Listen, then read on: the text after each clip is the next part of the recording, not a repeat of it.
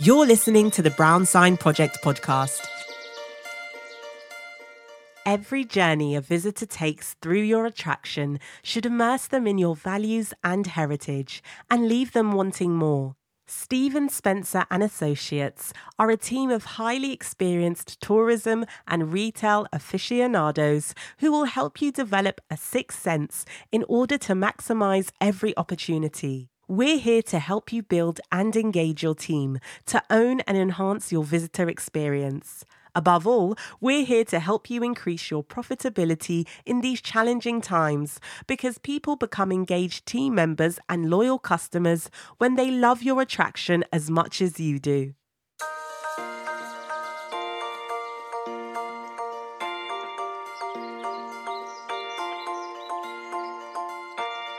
Welcome to the Brown Sign Project, the podcast that takes you behind the scenes of the tourism and attractions industry, where we're talking to inspiring professionals about their careers.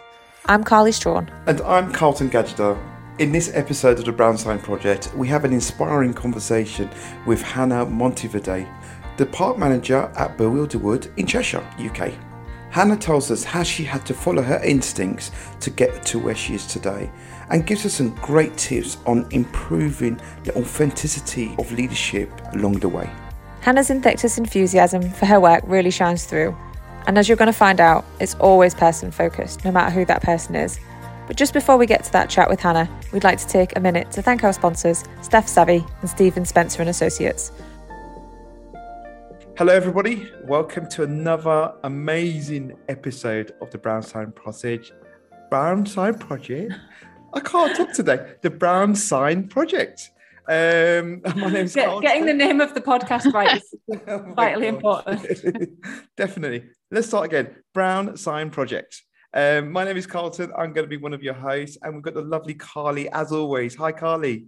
Hello, I can pronounce the Brown Sign Project, but luckily, so uh, we're all good. Thank you. You're here to save the day. Uh, Um, yeah, just as as always, um, this um, season is all about careers and, and informing you of all different kinds of areas um, of the tourist attraction industry that you could potentially get into. And we've got this amazing speaker today um, who's going to share her experiences um, with us. So let me introduce you to Hannah. Hello, Hannah. Hi, Carlton. Hi, Carly. hello. Hello. How are you doing today? Yeah, great. Thank you. You? Yeah, good, good, good. We're very excited to have a chat with you and find out some nitty gritty about what you do. And I'm really excited about to find out a little bit more about your attraction, what you do. Give us Um, a lowdown. So I am in my fancy pants world. I am the top banana at Bewilderwood Cheshire. Um, so in the normal world, that means I'm the park manager at Bewilderwood Cheshire. Um, I am in charge of the um, running and success of Bewilderwood up in Cheshire. Um, so Bewilderwood, if you've not heard of it, um, it's a children's or a family adventure park. Um, uh, up in Cheshire, we've got a huge seven, 70 acre woodland um, where we've got um, enormous outdoor adventure play, um, loads of slides, zip wires, kind of whole ethos is get back to basics, come visit us, run wild, have an amazing day out. Um, and it's all based on this series of books which our owner Tom Blofeld has has written about these creatures that live within the woodland. Um, so it, it's about kind of hopefully inspiring children and families to kind of um, use their imaginations, make up their own adventures, tell their own stories, and and yeah, come and as I said, come and have like a back to basics um, day out where you're not want to be sat on your phone all day. It's about involving the adults as well, getting everyone to join in, and back to basics fun. Yeah, and I would say if as an adult who has been to Bewilderwood, it is great fun. even even if it's not necessarily just for the children in your life, you can all play on the slides and the zip wires too. So yeah, it's worth it. Absolutely. Great I, I'm ready. I'm ready to go. I've yeah, heard ta- s- find some heard- find some kids, take them along. It's great. Brilliant. No problem. I've heard so much about your attraction and I'm like not had the opportunity to go, but hopefully one day I'll be able to go and experience it because it's, it looks absolutely amazing. So, talking about absolutely amazing, let's kind of jump over to Carly. Carly's got her first question to ask you. Yeah, so our icebreaker for this season is the same for everybody because we're just very nosy people. That's why we have a podcast. Um, and so our first question is, uh, what job did you want to do as a child? So what did you think you'd be doing instead of being the top banana at Bewilderwood? Um, you know, it's really hard. You say because I haven't heard any of the other episodes, so I do not know what I'm up against, seeing as you haven't released any of them. But um, as a child, I think I well, I've always been a bit faddy, and I think I probably went through phases. I don't have a distinct recollection of wanting to do this one job. I've got a number that I probably wanted to do for a week or so. Like I've got a very vivid memory of probably being in like reception or year one and deciding that I wanted to be a post lady because I liked meeting people, which you know, four or five year old me, it's quite it's quite sweet. I, sometimes I think that'd probably be quite nice in comparison to some of the stuff I do nowadays. Um, I think I went from there to wanting to then become a brain surgeon, which is slightly different. Wasn't mm-hmm. clever enough. Interesting. Um, and then obviously I've had a stint of wanting to be an astronaut, which now in hindsight I don't think I, sounds awful. Um, and then I did want to be a Blue Peter presenter for a little while. Those those are the I think those are the ones that stand out. But I didn't ever have I didn't ever have a one goal, and it certainly wasn't running a family adventure park. I think what you actually wanted to be, which I think will ring true for a lot of us, um, is to be Barbie. just every week you get to be something different. You could be cabin yeah. crew, you could be an astronaut, you can own a pet shop, you know. But you're still that sounds still, pretty good. Still Hannah at your core. And so apart from wanting to be a brain surgeon, obviously you said you, you weren't necessarily clever enough to, to do that, which uh, yeah, I mean, we're not here to make a judgment as to so the you, the level of intelligence required to be a brain surgeon write into us if you have any interest in that. Um, but what what qualifications do you have? Like how did you get from hannah who wanted to be post lady hannah to to kind of where you are today? What what brought you here? So in terms of qualifications i have a degree in chemistry um, which is kind of not at all related to what i do now. I think probably in a nutshell the the I think the reason I've got to where I've got today is probably more because I've done things that interest me and what I've in what I'm interested in. And I think that's a for me, that's a really important part of everything in a sense. There's no point in doing anything if it's not motivating you, if it's not inspiring you, if at the end of the day you're not happy, if it's not giving you fulfillment. Um, so I think that's probably why I ended up doing a chemistry degree. I did sciences at college. Um, and enjoyed them. As I said, I didn't ever, I don't, I don't have a recollection of ever wanting to be a chemist or a scientist, but I enjoyed chemistry. So that's what I went to do. It was between that or music, which again, quite different. Um, I think music and maths are supposed to go together. There's lots of things about numbers in music and stuff. People have written yeah. lots of yeah. stuff about mm-hmm. it. But yeah, and as someone who has no talent in either of those areas, I would say I would say that they're definitely linked. um, but yeah, so I went, I went and I studied chemistry because I enjoyed it. Um, and then perhaps where I made one full step is that from that, I, I ended up working in a school as a science technician for a really short period. And someone said to me, I, I think I didn't really know what I wanted to do. I had my degree. I wasn't particularly interested in becoming a scientist. And someone said to me when I was working in that school, Oh, you should become a teacher. Um, and I like people, I like children you know it's always nice to think that that you know you could you could be in a position where you might be able to inspire people. So that's what i went and i did and i trained to become a teacher and i did a pgce that's when i started working at bewilderwood actually kind of seasonally part-time around that. And i did my teacher training and i lasted as a teacher for i think probably about five or six months. Um really didn't get on with it didn't enjoy it didn't put me in a good place. So stopped doing that. It wasn't making me happy I uh, thought for I, I did think for a minute before you got to five or six months, I thought you were going to say weeks or days, and I'm actually pretty proud of the fact that you you know you lasted it six months before you went. This is this is not for me. Yeah, yeah. I mean, I guess maybe there was part of me that was kind of like, well, you've gone through the whole teaching qualification. Don't throw this away just yet. But no, it really it really didn't work out for me. So I left one day and never went back. And then I knew that the work that I'd done at Bewilderwood, the seasonal work. So I started out kind of working front of house. I knew that I really enjoyed that. That's what made me happy, seeing visitors having a good day, enjoying themselves. So when I left teaching, I happened just to to drop my then line manager a message saying, look, this is what I've done. I've thrown the towel in. Have you got any shifts that I can pick up? Um, I'd really appreciate a bit of work. I've got rent to pay. And I guess things have really just snowballed from there. Uh, so obviously, I just kind of took every opportunity that I could get and worked my way up.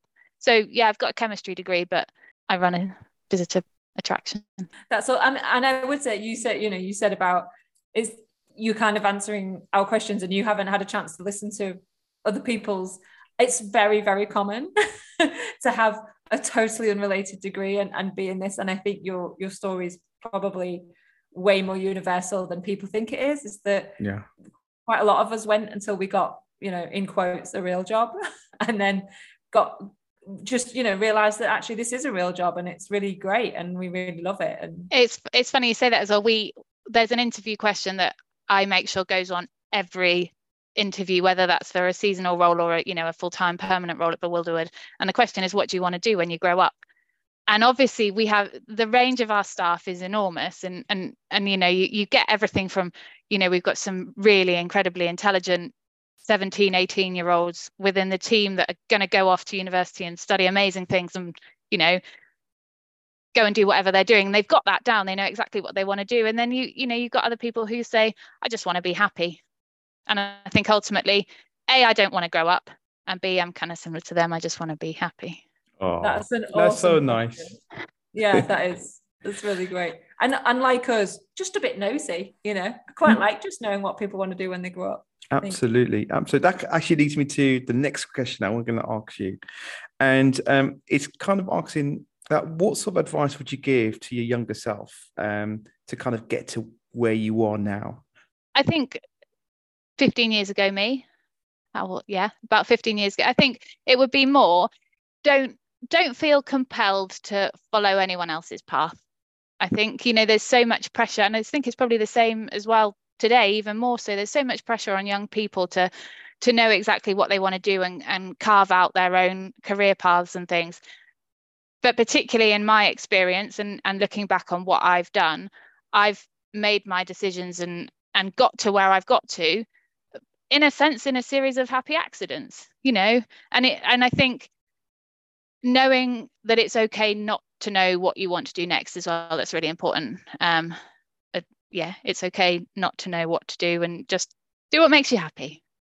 Yeah, I think that you know you, the thing you just said there about like it. Sometimes it's just a happy accident. Is that I know loads of people who have, like you said, that they may be doing something that takes them to a specific place, or they're doing a, a, a degree that's really specific, and they kind of have this idea of what they want to do in the future.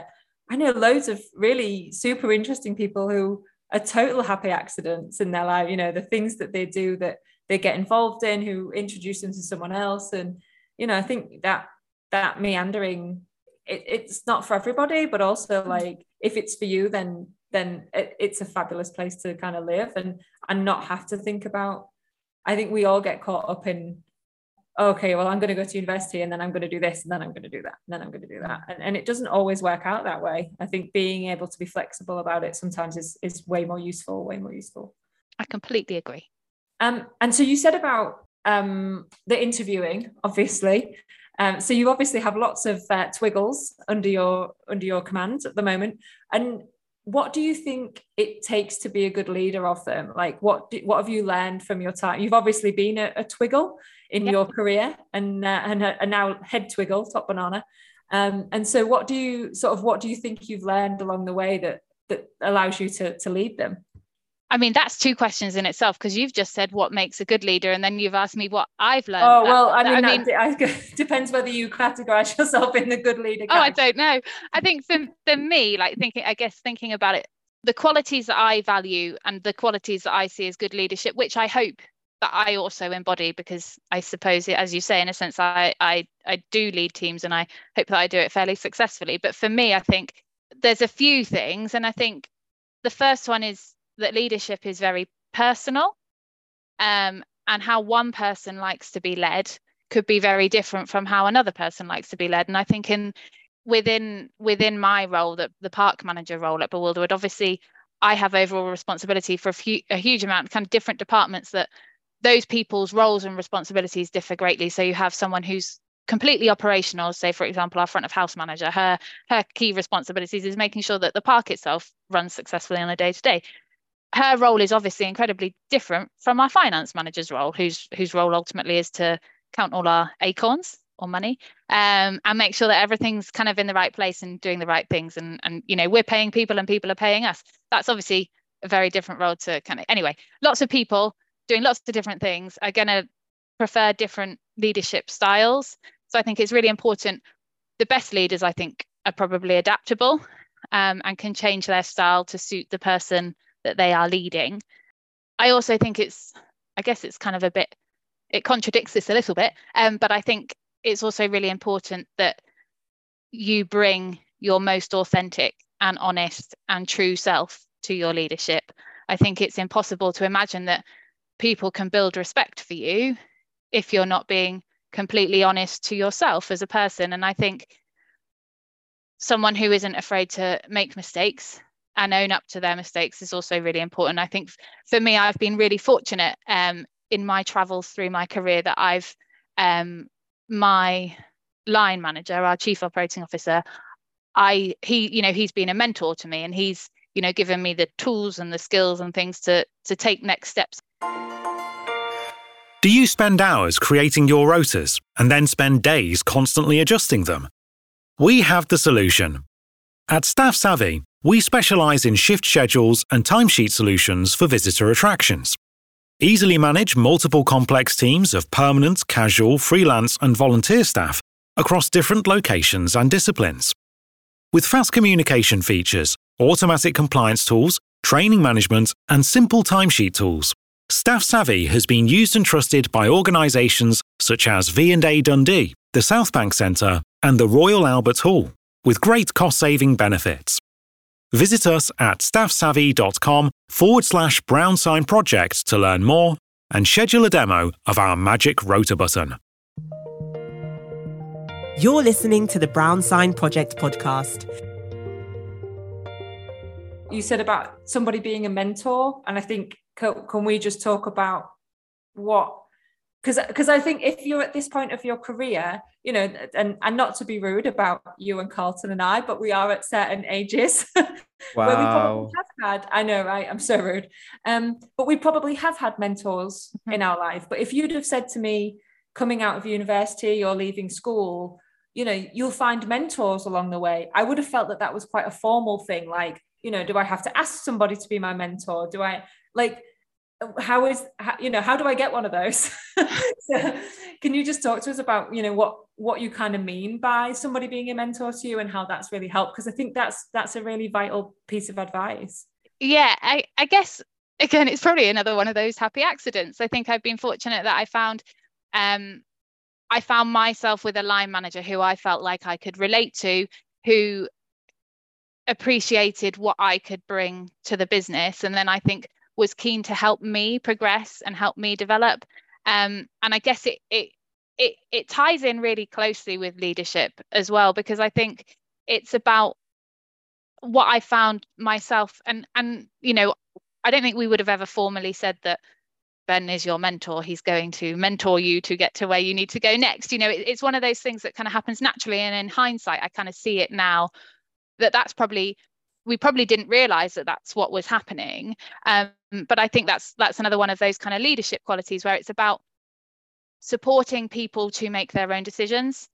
And a good leader will not tell you what to do. They will support you and help you. And collaboratively you make those decisions together um, and lead people in the right direction to get to the right decisions along the way. And we always say that thing as well.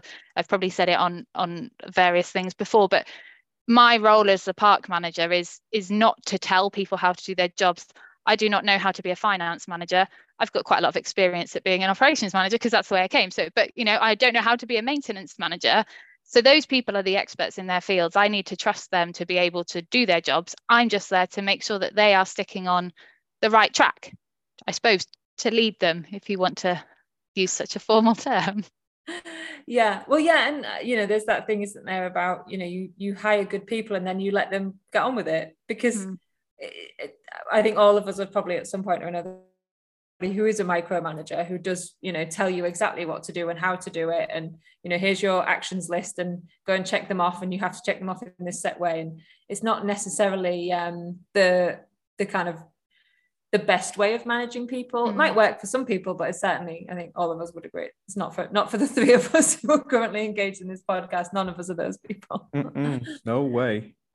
And I did cut you off, Hannah. Sorry, because I got involved in the mentor, but you said you had another another leadership quality. Well, I think I snuck that into talking about oh, mentorship. Okay. Um, it was more. It was more. You know that I think a a good a good leader doesn't tell you what to do. Mm.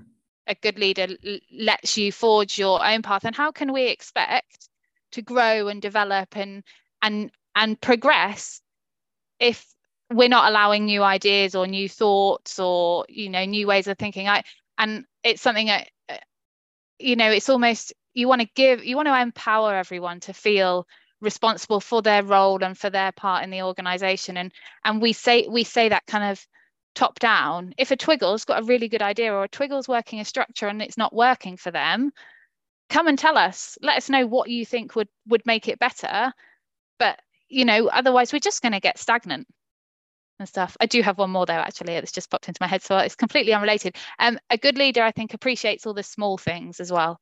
So making people feel valued. I I do try and recognize all of our twiggles, all of our staff, and be able to name them all. There's about 150 of them at the moment, so I'm not sure if I, if you gave me a picture of all their faces, I might not be able to. But um, I think it's becoming more and more important for people that they feel valued in the role that they're doing. People don't work just for money anymore. People, not people probably didn't ever work just for money, but people work to feel fulfilled. And I think it's the finding out about your team, understanding what makes them tick, and then using that as a as a motivator and as a way of supporting them. I think. Absolutely love it. Thank you for throwing in that last part very valid and very very important so we brilliant absolutely brilliant um, i'm going to jump in with an, another question for you um, and you've been in industry for a while you've you've got a lot of experience in operations um, but what i would love, love to find from you find out from you is what are your top tips of working within the tourist attractions industry so if there's someone listening that's I'm not too sure what are your top tips your three top tips Okay, number one. Um, can you tell I've made notes? Uh, get out there and see it from the ground up. Um, experience it as a visitor and experience it within. So we always kind of for for any kind of permanent roles, obviously everyone goes through an induction process, but one of the things we make them do is to go and work as a twiggle. How can you expect them to understand your attraction and how your attraction runs if they can't, you know, if you if you've not experienced and and done those things as well. So um yeah, I think no matter which which part of the company or which role you come into, it's really important to understand what your attraction delivers and how it delivers it. So that's number one. Number two, always remember that the reward outweighs the hard work that you put in. Always remember, even in the middle of the summer holidays, which we are recording this right now, in the middle of the summer holidays, when it's really busy and you can't see the wood for the trees, as they say, or you're knackered and you've been working 10, 12 hour days, nine days on the trot, um, because it is hard work in the attractions industry. Um, but I think it's really important to remember that the it, the reward is worth it. You know, you see people, if you're that kind of person that you see people enjoying their days out and having a great day, that you can't help but feel good about that. yeah, I I wanted just to jump in, sorry, because I think all of us would bemoan the long hours would bemoan the you know and and and we do when you know when we all get together i'm sure all of us uh, you know over a few beers we'll go god we've had such a long summer or whatever but on the flip side of that you do get the joy of seeing people having a great time. I do think that uh, we're doing a lot of talk at the moment. I meet with my teams kind of try and meet with them weekly and and particularly our operational teams. We're doing a lot of talk at the moment about saying just remember the rose tinted glasses. We'll be sitting here in, in January thinking about next summer and we'll be looking back at last summer thinking, was, so lovely. Everyone was really enjoying themselves. We run an amazing attraction. Look at all those thousands of people that came through the doors and or the gates, we say, and had an amazing day out. We forget all the really hard stuff and, and the running around at, you know, seven o'clock at night because you've forgotten to do something or because people won't leave the car park because they've decided to set up you forget all of that so so it's really important to remember that you that, you know i think yeah that the reward for it outweighs the hard work. That was number two, I think, wasn't it? And number yeah. three, um, I've put down number three, don't underestimate the power of people. Attractions and the tourism industry and some of the brands that we all work for, they're incredible. The ideas that people have come up with to create these things are amazing, but without people, they're nothing. Um, and I think we all know that visitor experience and those memories that our visitors are making can be made or broken by people. And i think that's like for me that that just goes through everything um, whether it's whether you're that person on the ground directly interacting with the visitors all the way to the ceo i guess. You know the way that we interact with people is hugely influential and important. So don't underestimate the power of people. That's tip yeah. three I, I love that. I think that you know there is no traction without people. And i think we've we've sort of seen that a little bit. You know there's been some quite experimental attractions in recent years where people have really tried to skimp on the amount of staffing that they have you know and and so think and i'm thinking along the lines of stuff like you know all the trampoline parks that came up all the um, escape rooms that suddenly popped up and they were really about sort of taking a space and putting something in it you know and, but it, it very rarely came with and here's the team that are going to deliver it. Mm-hmm. i think there's there's some that do that really well and there's some that don't do it particularly well.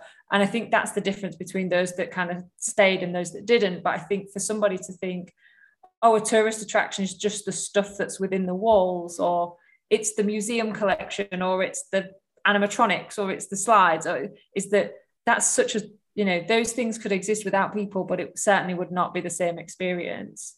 Yeah absolutely.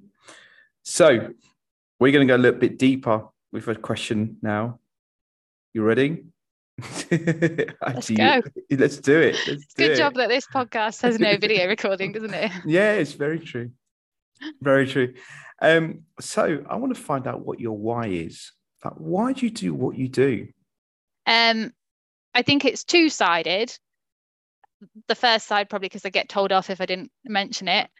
I've got a family at home, and it's important for me that I can support them. I've got a daughter who's four who I would like to be inspired by me in a sense. You know, I I I quite like to think that she she can see that it's possible to be a great mum, but also have a career and a successful career. So that that's obviously an important part of my why. I've got other family who I would hope to be proud of me. Um, but then I think for me personally, my why, um, and we've kind of touched on it, I think I get enormous motivation. Um, and I guess it thinking about it, a lot of what I talk about and, and when I think about me and what I do and and what might what I might want to do next, I think it ultimately it comes it always comes back to people um, and I get enormous enjoyment out of seeing people enjoying themselves. And I think with Bewilderwood and, and with opening a new Bewilderwood, seeing people experiencing that for the first time and knowing that I've facilitated a part of that makes me feel quite proud. But I also think, and I think I've been lucky with Bewilderwood is that I've fallen into a company and an organization whose values align with mine. You know, I think it's for me, it's it's really important that the company that I work for, they really care about their people, both obviously as I keep going on about it, but both their staff and their visitors. Um, and I think my focus has always been people first. If you think about your teams, your teams will be enjoying themselves your visitors will be enjoying themselves. All that commercial success, all this stuff behind it that we're all supposed to think about, that that follows, we obviously do all think about. Um, that follows naturally. I think, you know, that and, and we've been fortunate to find that you get the people right, you get you make sure that the visitors are enjoying themselves. Naturally, if you're having fun, you know you you want to extend that you want to you want to make that better you want to buy an ice cream you want to buy a book you know so so all of that is kind of followed but yeah so so for me i think it, as i said it's about it's about working for a company that really cares about its people both its staff and its visitors i think it something you know that stories to share and i think without sounding really cliche um, and thinking of, an, of a good way to say it. I think for me, it's about providing a canvas for families to kind of create their own memories. The best stories we get out of Bewilderwood are probably going to get told off this. No, I won't. Hopefully, won't get told. This. They're not necessarily the stories of Bewilderwood. They're the stories of the people who have visited Bewilderwood, and they're the stories of the memories they've made. And oh, it was the first time little Johnny went down a slide, and he sat at the top for ten minutes. But your staff were amazing, um, and they coaxed him down. And after he went down it once, we couldn't get him off there for the rest of the day. You know, it's a, people talk about core memories and things at the moment, don't they? It's a, it's about this is uh, this has gone on from what's my why. I don't know what this is turning into now. This, but you know, it's about people being able to come with their families, share their stories, share our stories, and make their own memories to kind of take away with them. So yes, yeah. it's, it's sound, it sounded like people are your core. No matter what you do, you love kind of making sure that everyone's having a good time everyone's enjoying the moment, but also creating their magical memories that they can take away with them, no matter if you're a seasonal staff member or you're a permanent staff member. You that that's kind of what drives you. That's what I got out from that conversation. I'm going to take that then because I've been thinking about it for for ages, trying to work out what it is, and that's that will be it then. Awesome. Good. And I do what makes me happy, and it still continues to make me happy. So for as long as it makes me happy, I will continue to do it. I love that approach do what makes you happy, do what makes you smile. Yeah, I think we all spend too long at work every day to be upset about it and unhappy about it. I think you're right. It's that you've got to you've got to have a reason to get up in the morning, and for some people that might be financial. For some people that might be you know that that they have friends at work. For some people it might be that they just love seeing their visitors or whatever it might be. But yeah, I think you you you need to figure out what what's getting you out of bed in the morning and, and into that job every day and i think that's a very personal reason isn't it? And it's it's totally okay for it to be completely different as you say yeah. for everybody you know? I, yeah i had a really interesting one of the first jobs where i was a, a senior manager in an attraction and i had a really good conversation with one of my team who we'd recently promoted to be a team leader. And you know we were having a discussion about motivating his his team and and he and and I was saying, oh, you know, he could do all this stuff for them. You know, it would be really great if they if he could do nice things for them. And he was saying, well, I just want to give them like a 10, you know, if they do something, I'm going to give them a 10 pound voucher. And we sort of went back and forth and went back and forth about it. And it and we we kind of came to the conclusion that he's very financially motivated. I'm not. And that that we were what we were really having a discussion about was what would motivate us. And we were like okay we need to stop having this discussion and actually go and have it with your team because we're never going to come to an agreement. And i think i you know I, I think it's very easy to get into a mindset of the way that i am motivated is the way that other people are motivated. And it's really not true. I think when you really dig yeah. into it, it it's there's you know everybody's slightly differently motivated. You just need to find out what they want and then how you get it to them and I think you've made some great points, but th- this is this is my last question, and then and then we will wrap up. Um, but why do you think people should come and work in tourism? Like, what is what are you clanging the bell for to say, come and join us? Well, and then you can never leave. Obviously, once you're here, you you can't like get out. We've got really big slides um, and zip wires just outside the office door, so that's pretty cool. Um, no, I think tourism itself, the opportunities are endless um, there are so many ways a career can develop within tourism. Um, so you know we've obviously touched on pe- people are people again. People are completely different no matter kind of probably i haven't thought enormously about it but probably no matter what kind of person you are there will be a role within tourism that suits your personality your style your motivation. Um, so yeah so enormous possibility I think, as cliche as it sounds, no two days are the same. That's 100% true.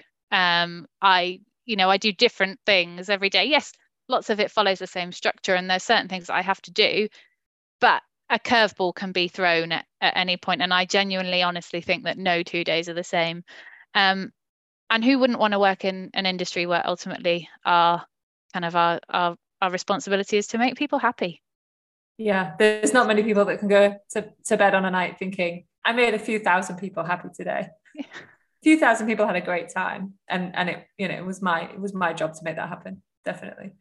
Um, so obviously, apart from being top banana, Hannah, where where can people find you? What are you, what are you up to? Where are you on the internet in case people want to get in touch and say hi or see anything that you're up to? Um, so you can find me on LinkedIn. I am Hannah Monteverde, and hopefully you'll put a helpful link in the waffle because I have to spell it out for most people. Um, and Bewilderwood itself, obviously, um, is all around about the houses, but bewilderwood.co.uk is where you'll find our website. Amazing. Well, thank you very, very much. It's been an absolute pleasure to speak to you as always. And um, yeah, hopefully we'll we'll see you again on a future episode, and you can tell us how Bewilderwood is uh, growing and shaping. So Great. Well done. Thank you both. Thank uh, you so thank much. You. Thanks very much for listening to the Brown Sign Project. In our next episode, we speak to Richard Neville, a visitor services manager who's working on ABBA Voyage production in London. Thanks again to our season sponsors, Staff Savvy and Stephen Spencer and Associates. The Brown Sign project was edited by Paul Tyler, and also don't forget to follow us on Twitter at Brown Sign Pod.